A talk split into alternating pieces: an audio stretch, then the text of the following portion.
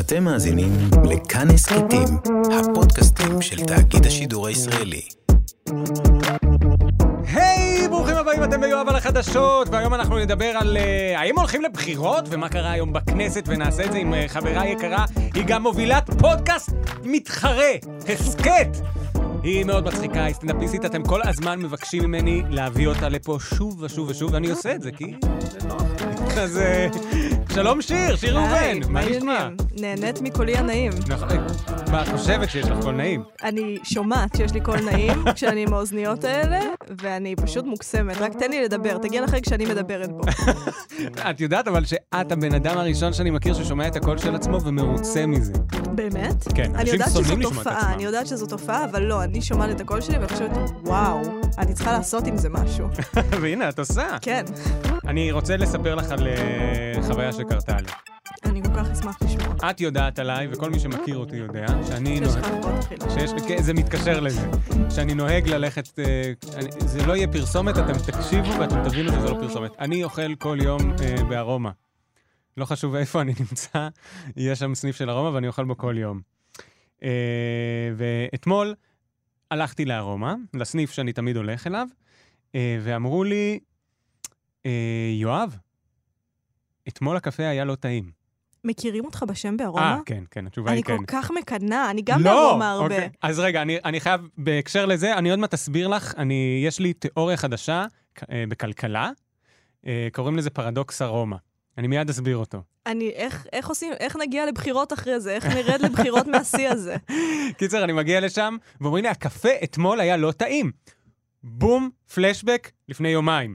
הייתי שם, אכלתי מיני סנדוויץ', שתיתי קפה, הוא היה לא טעים. אני חייבת לעצור אותך כן. ולשאול איזה מיני סנדוויץ' ואיזה קפה. מיני סנדוויץ' חביתה. איזה לחם? אה, מיני זה רק לחם אחד. הם בוחרים את זה בשבילך וזה היה דגנים, וזה בלי גבינת שמנת, כי אני לא אוהב. הייתי מעדיף מיני מוצרלה, אבל אין את זה באפליקציה. ואני שותה את זה עם אמריקנו גדול חזק, עם קצת חלב חם בצד. יפה מאוד. והוא היה מגעיל! ושתיתי שלוק, ואמרתי לעצמי, אוקיי, נראה לי לא טוב. שתיתי עוד אחד, היה לא טעים, אמרתי, טוב, אה, ארומה, בסדר, נתקדם הלאה. הלכתי, כאילו, סיימתי את המיני סנדוויץ', לא סיימתי את הקפה, הלכתי. חוזר עכשיו למה שקרה אתמול, אני מגיע לשם, אומרים לי, הקפה היה לא טעים, ואני אומר להם, נכון! ואז הם אומרים לי, למה לא אמרת כלום? אמרתי, לא היה לי נעים. לא אומרים למשפחה. לא, אמרתי לעצמי, הקפה היה לא טעים, התקדמתי הלאה, אני לא צריך, אני פה כל יום, וכל יום הקפה סביר, יום אחד הקפה לא בסדר, לא חשוב. ואז אמרו לי, יואב, אל תשלם מחר באפליקציה, תבוא לפה ותקבל קפה חינם.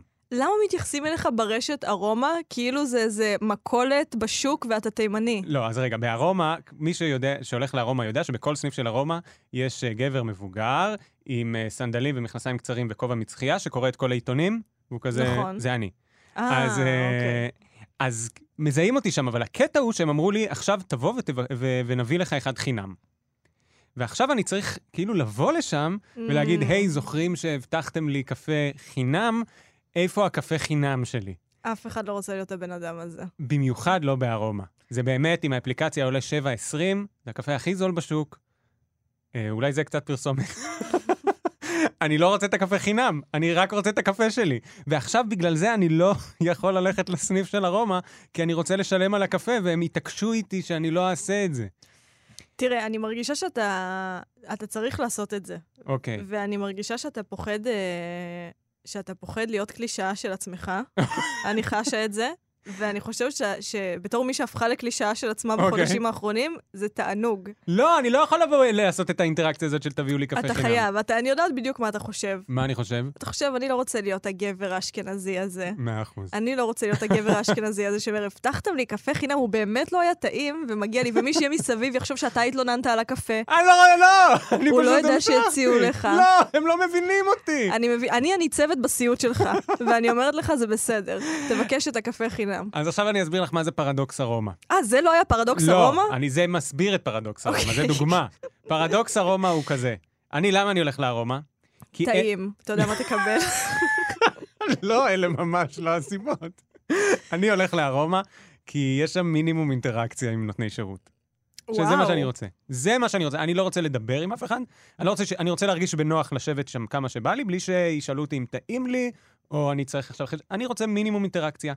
העניין הוא שבגלל שאני כל כך אוהב את המינימום אינטראקציה, אני מגיע לשם כל יום, ולכן מזהים אותי בשמי, מתייחסים אליי יפה, ומציעים לי קפה חינם, ויוצרים איתי אינטראקציה. פרדוקס ארומה גורס שאדם שאינו מעוניין אינטראקציה בבית קפה, דינו לקבל אינטראקציה בבית קפה. זה העיף לי את המוח. אין לי, אין לי מילה אחרת. בגלל שבאמת, בום. גם כשאני עבדתי כאן באזור, אני הייתי הולכת לארומה הפינתי, בבקשה. והיה שם את הלסבית הבריסטה, שבהתחלה היינו עושות אחת לשנייה רק כזה, היי, כזה, היי, אנחנו שתינו לסביות, שתינו לסביות ביחד, אולי נשכב בעתיד. ולאט לאט ההנהון הזה הפך ל... היה תור, והייתה אומרת לי, מה, מה צריכה? והייתי כזה, את יודעת מה אני צריכה? ואז הייתה מביאה לי את זה בלי תור. וואו! כן. לי אף פעם לא היה דיבור כזה. אני לא יודעת אם זה פרדוקס ארומה או פרדוקס הלסביות. או אם זה פרדוקס. יש לי עוד סיפור על הסניף הזה, אני לא יודע אבל אם אה, להיכנס אליו. אני. אספר, אני אספר אותו בקצרה. אתם זוכרים שהיה את הטונה בארומה שאישה... כן. זה היה אגב הסניף שליד הבית שלי. ותוכנית חיסכון וחדשות, קיצר, חדשות 12 שלחו תחקירנית כדי לראות האם ארומה עדיין מגישים טונה למרות שאסור. והם הלכו לסניף פה, כי הם אגב נמצאים פה ליד. חדשות 12. אז הם Mhm. הלכו לסניף פה ורואים תחקירנית במצלמת אה, נסתרת, אומרים, אפשר סנדוויץ' טונה? והמוכרת אומרת לה, משהו בסגנון, אני טיפה מעוות את זה, אבל היא אומרת, מה, לא שמעת מה קרה? ואז היא אומרת, לא, אני רוצה סנדוויץ' טונה. והיא אומרת, וואו, אבל מישהו מת מזה עכשיו בערך. והיא מתעקשת איתה, אז היא אומרת לה, אוקיי, יש פה סנדוויץ' טונה. זה כמו עם הארנב והעוגת גזר, מי שמכיר. ואז העלו את זה בחדשות 12 בתור, בארומה עדיין מוכרים סנדוויץ' טונה. עכשיו, היא ממש התעקשה לקבל סנדוויץ' טונה, והמוכרת הזאת פוטרה. לא, זה לא בסדר. הם היא גם לא היית- עברו ל... אני, תראו, אתם יודעים מה? אולי הגזמתי, היא לא הייתה שם יותר אחרי התחקיר הזה. אתה כל לא כך מושקע שם. רגשית בארומה שסיפרת את זה כמו צ'יזבט. קלטתי הרגע. וזה גם מצחיק שהיא בכלל באה עם מצלמה נסתרת, כולם בארומה כל כך עובדים בשכר המינימום, היא יכלה לבוא עם מצלמה מלאה ועם כאילו סאונדמן ובום, ולהגיד לה, אני רוצה סנדוויץ' טונה, בבקשה, והדיאלוג היה הולך בדיוק אותו דבר. זה אבל קורה הרבה פעמים בחדשות, שימי לב, מביאים תחקירן כדי לשאול מוכר משהו שהיה אפשר פשוט לשאול את החברה ולהגיד, אה, יש לכם נעליים? כן, אוקיי. יש כאילו, לו עבודה כיפית, אה? מה, לתחקירנים? כן, כן. זה נראה לי סיוט. כן, אני הייתי שמחה לעשות את זה, כמובן, כאילו, כי זה נראה לי מצחיק, אבל אה, הייתי שמחה ללכת לארומה ולהגיד להם דברים כמו, אפשר סנדוויץ' חרא? ולהתעקש איתם עד שיביאו לי סנדוויץ' חרא, ואז לעשות מזה כותרת, בארומה מוכרים חרא בתור סנדוויץ'. זה ממש נראה לי דבר שאני אענה ואז לעשות. ב- בתחקיר יראו כזה, בבקשה, בבקשה, אפשר סנדוויץ' חם, פליז.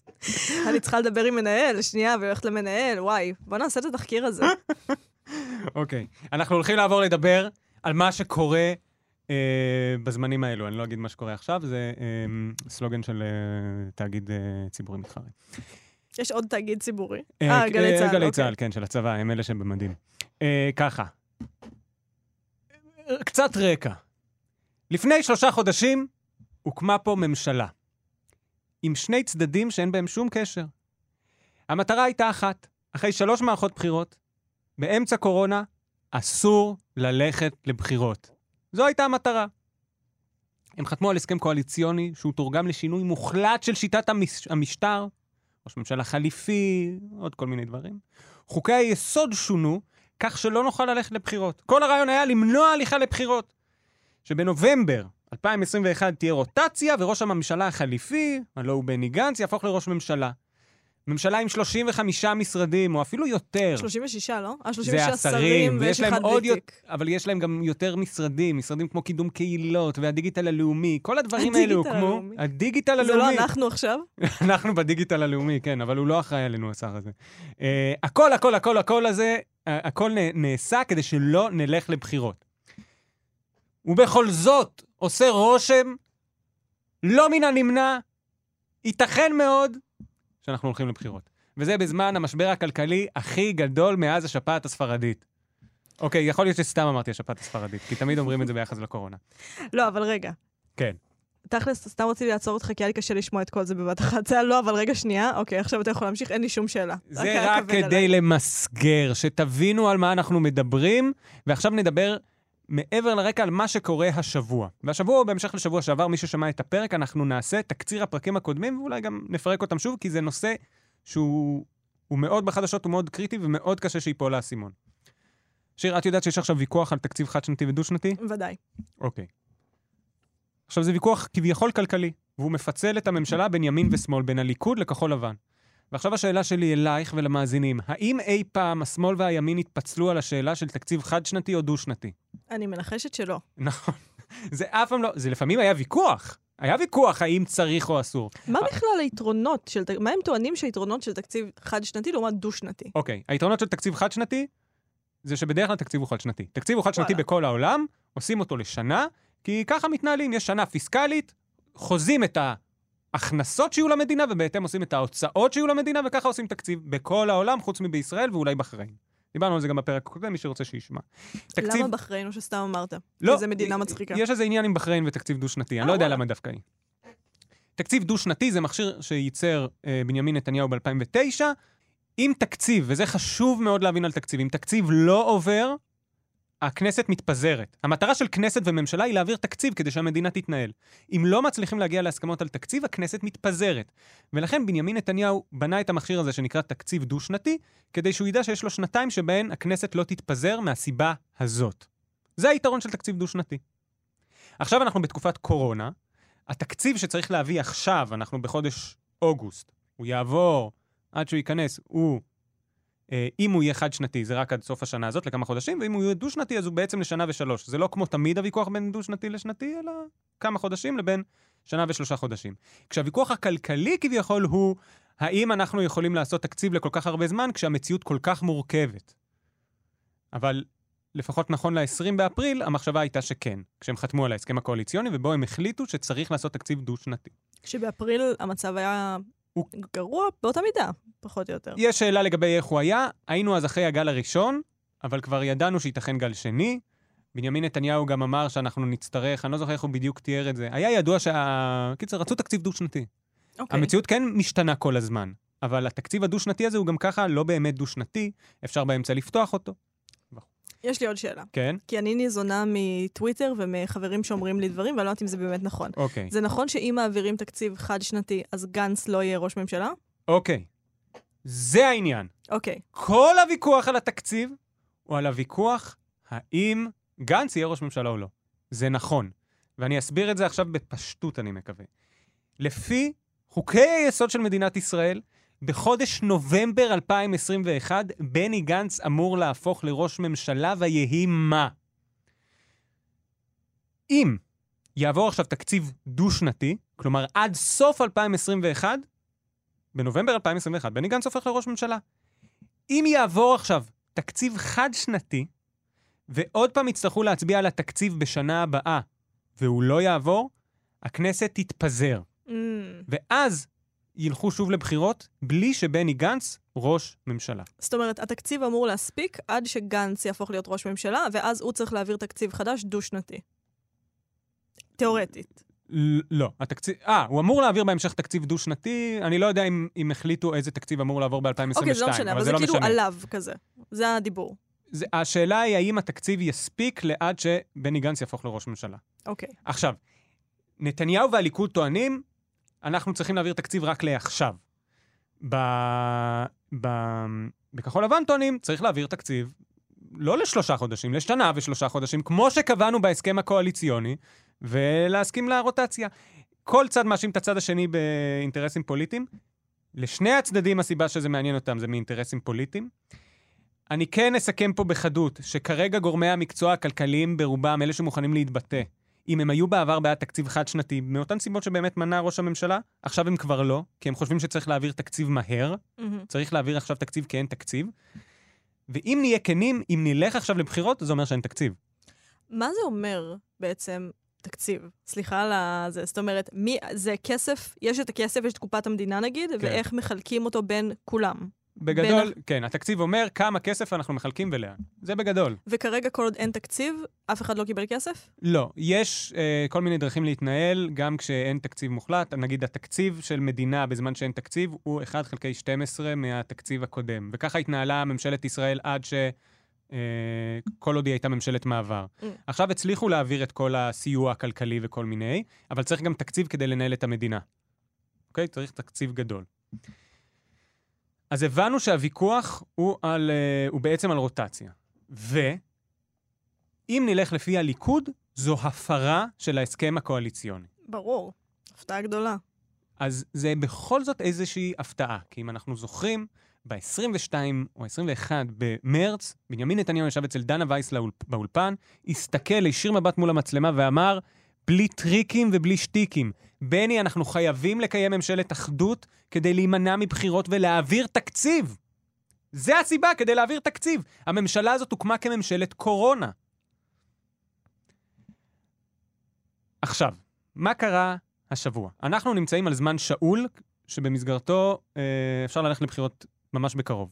מתי? לא ב-25, דחו את זה קצת, לא, נכון? את, לא, מעולה, את נוגעת בדיוק בסוגיה, ואת זה... את שואלת על ה-25 והאם אה, דחו את זה קצת, כי זה מה שקורה השבוע. השאלה היא מתי צריך להעביר תקציב, ויש לזה תשובה בחוק. 100 יום אחרי שהוקמה ממשלה, צריך להעביר תקציב. ואם התקציב, לא, שזה יוצא ה-25 באוגוסט, נראה לי. ואם זה לא עובר ב-25 באוגוסט, הממשלה מתפזרת. אז הוצעה במסגרת הוויכוח, עכשיו, אנחנו במרוץ, צריך להעביר תקציב מהר, ולוקח זמן להעביר תקציב. הוא כבר כי... והליכוד הכין כרגע תקציב, שר האוצר ישראל כץ הכין תקציב חד-שנתי. זה התקציב שמוכן לו. אז, למה הוא עשה את זה בכלל? אה, כדי שיעבור תקציב חד-שנתי. לא, ברור, אבל כאילו... כל השאלות שלי על, ה, כאילו, על, על מה שקורה כרגע במדינה זה מה זה ההתנהגות הזאת? מאה אחוז. מה זה התנהג... למה עושים נכון. את זה? מה אתם מתנהגים ככה? נכון. זה בעיה... עכשיו, הט- הטיעונים הפוליטיים ללמה מתנהגים ככה, הם אחד, כדי שנתניהו יוכל להמשיך להיות ראש ממשלה. וזהו, אני לא יכול לחשוב על טיעון אחר. אני לא, באמת אה, לא מסוגל לחשוב על טיעון אחר. למה להתנהג. ככה? אני לא יכול לחשוב על טיעון אחר. אבל זהו, בא לי לבוא אליו ולהיות כזה, די כבר, אז זהו, אני... הבטחת. לא, זה נכון, הפעם באמת המ- הממשלה הזאת הוקמה על ההבטחה שלו. ועכשיו הפרת הבטחה, אין בה דבר מה- מלבד ציניות. עכשיו, אני מודה שכש... אני פה במלכוד, ואני חושב שהתקשורת במלכוד בכללי. יש עכשיו טענות נגד התקשורת, ואני אוהב לטעון נגד התקשורת גם, שהיא מסקרת את הוויכוח בין שני הצדדים האלה כאיזשהו ויכוח... אה, הוא עושה את זה מסיבות פוליטיות, הוא עושה את זה מסיבות פוליטיות, שני הצדדים רבים, תפסיקו. כשלא, באמת יש פה צד אחד שמפר הסכם. נקודה. ועליו צריך להטיל את האחריות להליכה לבחירות. ובכל זאת, בתור מי שמנסה, נגיד אני, את מכירה אותי, אני הרי, אה, יש לי פה מטונף, ובכל זאת בפודקאסט הזה אני מנסה לא לתת לו דרור. אני רוצה... מאוד אחראי פודקאסט. כי אני לא רוצה להפסיד את הצופים הדתיים שלי. אה, סליחה, הימנים. וואי, זה... תחתוך. אני לא רוצה להפסיד מאזינים. רק שמאלנים נעלבים כשקוראים להם דתיים בטעות, ימנים פשוט כזה בסדר. לא, זה לא מעניין אותם, מה שאמרת. לא, אני לא רוצה להפסיד, אני לא רוצה לבוא עם הפוזיציה שלי, והיא קיימת. אני לא רוצה לבוא איתה ולהפסיד את כולם. אני יכולה לבוא עם הפוזיציה שלי כן, ולהפסיד כן. בשבילך את כולם? זה התפקיד, אוקיי, זה. התפקיד שלך. כי אני מאוד עצבנית. לא, אני יודע שבהסכת שלך, את לגמרי בצד של האפל פאף. בסדר גמור. נעלבתי. זו הייתה בדיחה, אני יודע שאת... תראי, אם את, את גריפינדור? אני כבר לא יודעת. אני יודעת שאני גריפינדור זה לא הכי... הבנתי שאני לא גריפינדור, וכאילו התחלתי את, ה... את הפודקאסט הזה כגריפינדור, ועכשיו אני כזה, האם אני רייבנקלו או סלית'רין? יש מישהו שהוא רייבנקלו? זה לא כמו הג'ורג' הריסון של הבתים? אתה רייבנקלו, וואו. כן. אני אמור להיעלב? לא, זה מחמאה. מה זה לא? קראת, הר- אני... קראתי את אחד, שתיים, ובשלוש עצרתי באמצע. איזה מוזר, ש... טוב, לא ניכנס לזה. תמיד אומרים שלוש זה הכי טוב, לא הצלחתי. בסדר. אה, רייבנקלו זה החכמים והשקדנים. אני לא שקדן! בסדר, אבל זה הרושם שאתה עושה. אני יודע. ובהארי פוטר זה מבוסס על שטחיות, שמים עליך כובע, הוא אומר, אה, אתה שקדן נראה אתה לי, אשכנזי בסדר. מת. אתה ביקשת קפה חינם בארומה, טוס לי לרייבנקלו. לא, אבל שתדעי שהתדמית הזאת מאוד, אני מודה, היא מאוד עזרה לי בחיים. היא עזרה לי. היו לי מורים שהאשימו את עצמם בציונים הנמוכים שלי. זה היה... וואו. מדהים. וואו, זה חלום, חלום. היו יושבים והיו אומרים, יואב, זה... את קיבלת ציון נמוך, אבל אני יודעת שאתה יכול יותר ואני אשמה בזה. ממש, ככה, במילים האלה, אני אשמה בציון הנמוך שלך. זה הדבר הכי מצחיק, וואו. את מבינה מה זה עושה לבן כאילו אדם? פריבילגיות שאני לא אחווה כן, בחיים. כן, כן, כן. אין לי שום סיכוי לחוות את זה. היה לי, הייתי בהיסטוריה, אני מצטער על ה... אבל היה לי שיעור היסטוריה, הייתה לי שם, לא הייתי, לא אמרתי כלום, לא אמרתי משפט אחד בכל ה... בכל ה... שיעורים? ויום אחד המורה אומרת מול כל התלמידים, ויואב יושב לי פה עם העיניים הכחולות שלו, מסתכל עליי בכזאת הקשבה, הוא יודע כל כך... הר-" לא אמרתי מילה, מילה. פשוט ישבתי שם והייתי אשכנזי. זה מטריד אה, לא רק כי היית אשכנזי, זה מטריד גם כי היא הביאה לך ביד פעמים רבות, האישה הזאת. אני, אבל באמת, היה לי מראה, הייתי הגלגל, ומה עוד צריך מתלמיד? הייתי הגלגל וסתמתי את הפה. אה, על מה דיברנו? על מה דיברנו? על זה ה- אה, שאני... צריך להעביר, לא, על זה אני ש... עצבנית, אני אה, את כועסת. עצבנית. אז אני מודה, אני מבין את הרצון של התקשורת לספר את זה כסיפור מאוזן. למה? כי אתה לא רוצה לבוא ו... כי קשה, כי אתה יודע שאתה בקונספציה, ואתה יודע שאתה נותן ל... לצד פוליטי, אתה תמיד נותן לו אקסטרה. אבל אני רוצה לשאול אותך משהו. בסופו של דבר אנחנו הולכים למקום לא טוב. אני לא רוצה להיות פסימית, אני גם יודעת שהפודקאסט הזה מאוד מרגיע אותי בדרך כלל. בדרך כלל אני אוקיי. באה לפה ואני כזה, יואב, אנחנו הולכים למקום טוב. אין מה להירגע.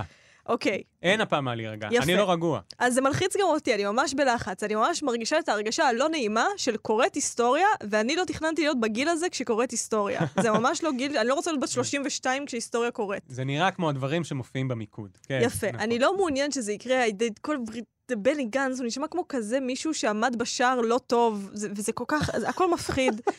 וכאילו, ואני שואלת את עצמי, תקשורת בסופו של דבר עם כל רצונכם, אני פונה אליך בתור התקשורת. אני לא התקשורת. אתה קצת, אני ביקורת התקשורת. אוקיי, בסדר. אתה קצת. אני לא מאמין שהפכתי לתקשורת. לא, כן. לא, זה, אבל אתה עושה את זה יפהפה ומקסים. אם יורשה לי. לא, באמת זו דעתי. אתה יודע את זה. וכאילו, זה לא קצת תפקידכם להגיד, אוקיי, עם כל הכבוד לאובייקטיביות, בואו נסמן שקורה פה משהו לא בסדר, בגלל שהאובייקטיביות הזאת עובדת לרעתנו, לא לרעתנו כתקשורת, גם לרעתנו כתקשורת, לרעתנו כ... כ אני לא רוצה להגיד כעם, כחברה. לא, כי המ- המושג אובייקטיביות הוא חמקמק, וכשאתה מנסה לתאר לצופה את ה... את... אתה יודע, או היום עיתונאי מודע לעצמו, יודע שהוא לא אובייקטיבי. הוא יודע שהוא בפוזיציה, אני מעדיף לקרוא לזה קונספציה, הוא יודע שיש לו דרך הסתכלות על החיים. אני נולדתי למציאות מסוימת שבה העריץ אותי על עצם היותי אשכנזי. זה הפך אותי לבן אדם מסוג מסוים. ואני יודע שלפעמים משהו שאני רואה והוא משגע אותי, כמו עכשיו, עכשיו אני משתגע ממה שקורה. אבל אני יודע שבדרך כלל יש מישהו בצד השני שמשתגע בדיוק מהדברים שאני מפספס. לחלוטין. ולכן זה קשה לבוא, אתה מבין שאתה חייב לתת תמונת מבט שהיא מאוזנת, גם אם אובייקטיבית היא לא מאוזנת, כי אתה יודע שאתה בקונספציה שלך לא מאוזן. אבל הם והעיתונאים שלהם, מה זה אין? אז זהו, אני לא לגמרי נופל, זה לא באמת הם ו... אוקיי, אני מסכימה, יצא, הנה, אתה רואה, יצא לי גם. אוקיי. אבל אני, אני גם בדרך כלל לא משתמשת בדבר הזה, אבל עיתונאים שתפיסת העולם שלהם היא תפיסת העולם הזאת, הם בסופו של דבר מחוזקים על ידי ראש הממשלה המאוד אז- חזק. אז את מדברת על עיתונאים מהסוג, אני חושב, שבאים והם אומרים, לכולם יש פוזיציה. התשובה לזה, או הדרך לפעול עם זה, היא לא לנסות לאזן, כי אתה בחיים לא תהיה מאוזן, ואגב, אם אתה טוען שאתה מאוזן, אתה גם שקרן, אלא לבוא ולשים את זה על השולחן. אני דווקא מכבד את זה. זה כלומר, הם אומרים, בוא נשים דברים על השולחן. בכל זאת, כדי לתת איזושהי...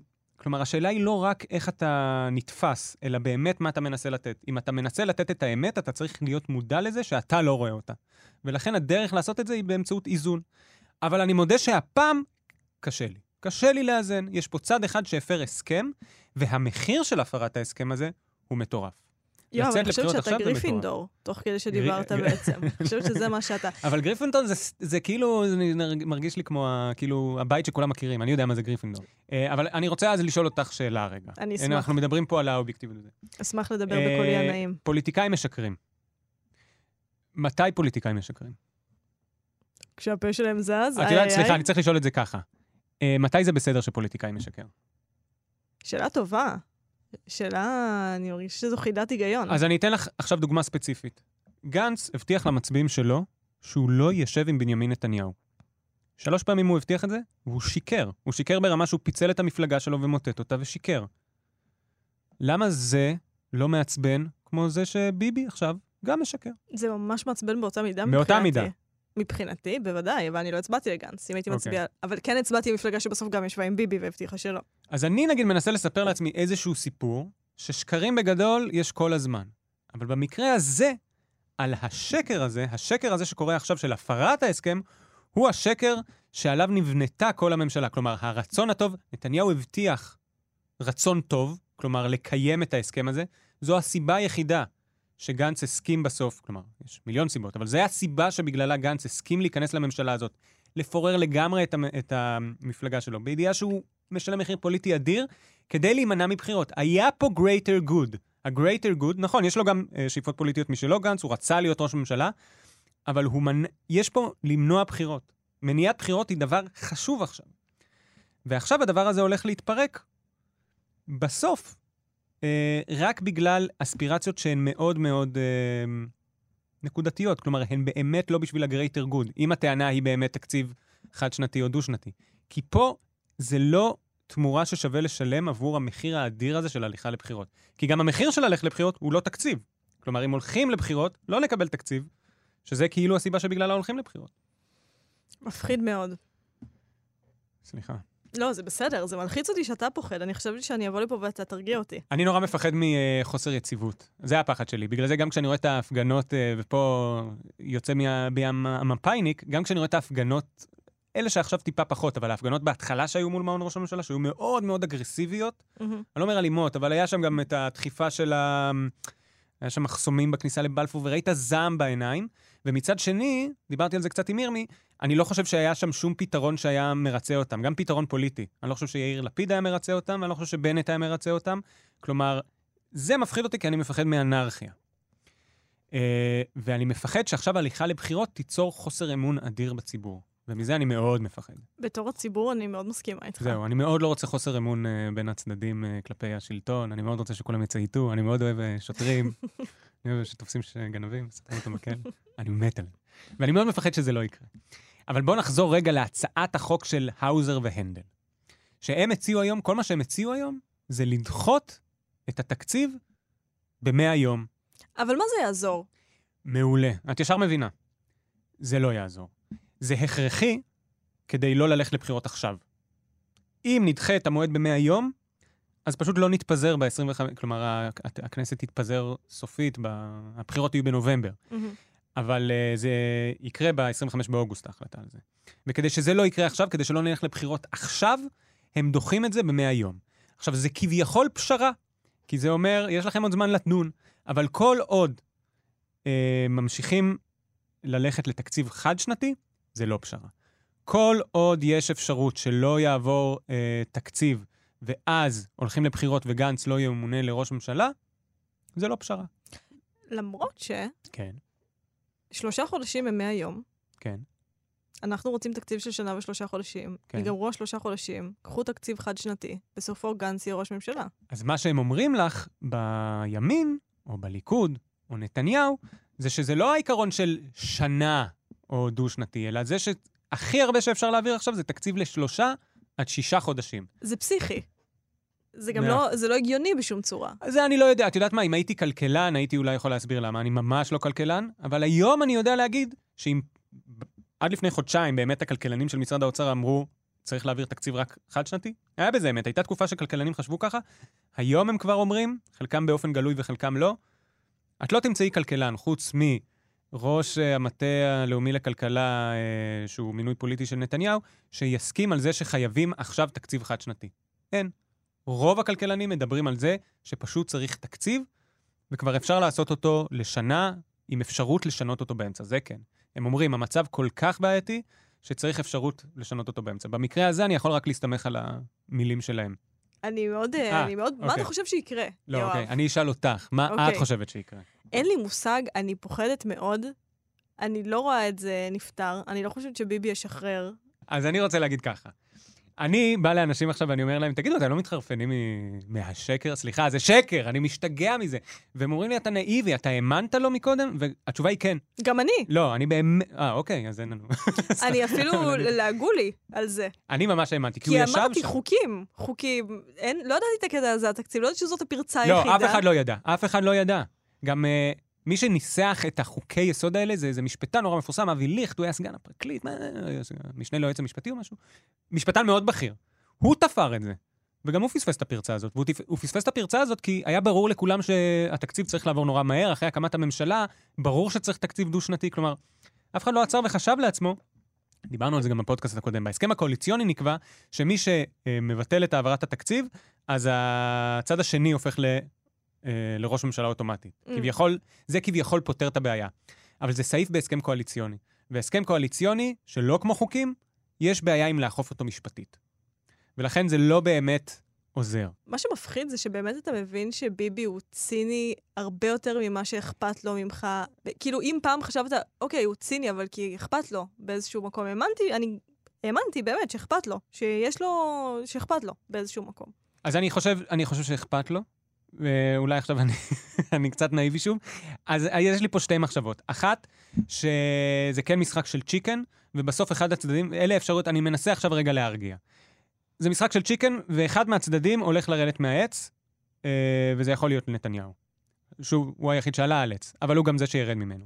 שתיים, דפנה ליאל בחדשות 12 פרסמה שנתניהו רוצה, שוב, זה לא, זה לא נאמר באופן רשמי, זה אה, כתבת אה, אמרה את זה בתור איזושהי הדלפה כביכול, שנתניהו רוצה אה, לפתוח מחדש את ההסכם הקואליציוני. ואז אני תוהה, אבל זו פרשנות לחלוטין, האם בעצם כל המשחק הזה היה עז כדי לפתוח עוד פעם את ההסכם? יש שם כל מיני דברים שהוא רוצה, אני לא אכנס אליהם עכשיו. מה, בתיק המשפטים וכל זה? גם אה, מינוי של בכירים, וגם יש איזשהו עניין האם אה, בג"ץ יוכל לפסול אותו. אני לא רוצה להיכנס לזה, זה המון מידע, אבל זה פתיחה של ההסכם הקואליציוני. ואני מקווה שהם ימצאו בכל זאת, כלומר שגודל השואה כן יכריע. גם יכול להיות שהוא מנסה להפחיד עכשיו את הצד השני, או מנסה לגרום לימין להיכנס כדי להחליף את גנץ. כלומר, יכול להיות שיש פה איזה משחק פוליטי שהוא לא תמים, אבל לפחות הוא לא יביא לקריסה המטורפת הזאת של בחירות, שהיא פשוט כתוצאה, לי פחות אכפת מאיך המוח של נתניהו פועל. אני פשוט באמת דואג לעתיד מדינת ישראל. אני גם. גם יש את התוכנית הזאת שאומרת שהכי הרבה זמן שהחזקנו ב... זה 72 שנה, כן. וזה לא... הזמן לא לטובתנו, וגם אתה שואל את עצמך, אם יש אלוהים, למה? כאילו, למה רק 72 שנה? אם כאילו... יש משהו טופולוגי ב-70, לא? זה 8 כפול 7? מה? אה, כמה זה 72? וואו, כן, לא, זה 8 כפול 9. 8 כפול 9. כן, 8 כפול... גם את זה לחתוך החוצה. סתם, אוקיי. זהו, אבל אני מקווה שיהיה בסדר, אני מקווה שיהיה בסדר ולא נלך לבחירות, ואם מישהו, אה, אם מישהו יתעצבן מאיך שהצגתי את הדברים, אז הוא באמת, אני לא צוחק, הוא מוזמן לספר לי ולהגיד לי איך הוא רואה את זה, אה, אני אשמח להציג את ה... אני אשמח להציג את הצד שלי. אני אשמח לחיבוק, אני פוחדת, אני מאוד בלחץ. לא בתקופת קורונה, חברים, לא בתקופת קורונה. בסדר, אה, שיר, אני הולך להודות לך. אה, בסדר. אה, ומי שרוצה לשמוע עוד משיר, אתם יכולים לשמוע אותה בהסכת שאסור להגיד את שמו, אז אני פשוט לא אגיד לכם איך קוראים לו. ממש כאן בכאן הסכתים. אז עד שתעשו את זה, אתם האזנתם ליואב על החדשות, העורך הוא ניר גורלי, הוא לא רומטיק! תודה לאישי סוויסה על הביט, אתם יכולים להזין לנו בכל אפליקציות הפודקאסטים ובאתר כאן, אתם יכולים להגיב לנו בקבוצת כאן הסכתים, אה, וגם בטוויטר שלי, אה, אל תסתכלו באינסטגרם, אבל גם שם אני נמצא, אתם מוזמנים להציק לי. אה, לפעמים אני לא רואה את זה כי זה באדרס, סליחה, שיר, תודה, תודה שבת. פשוט תודה. בשמחה, תודה לך.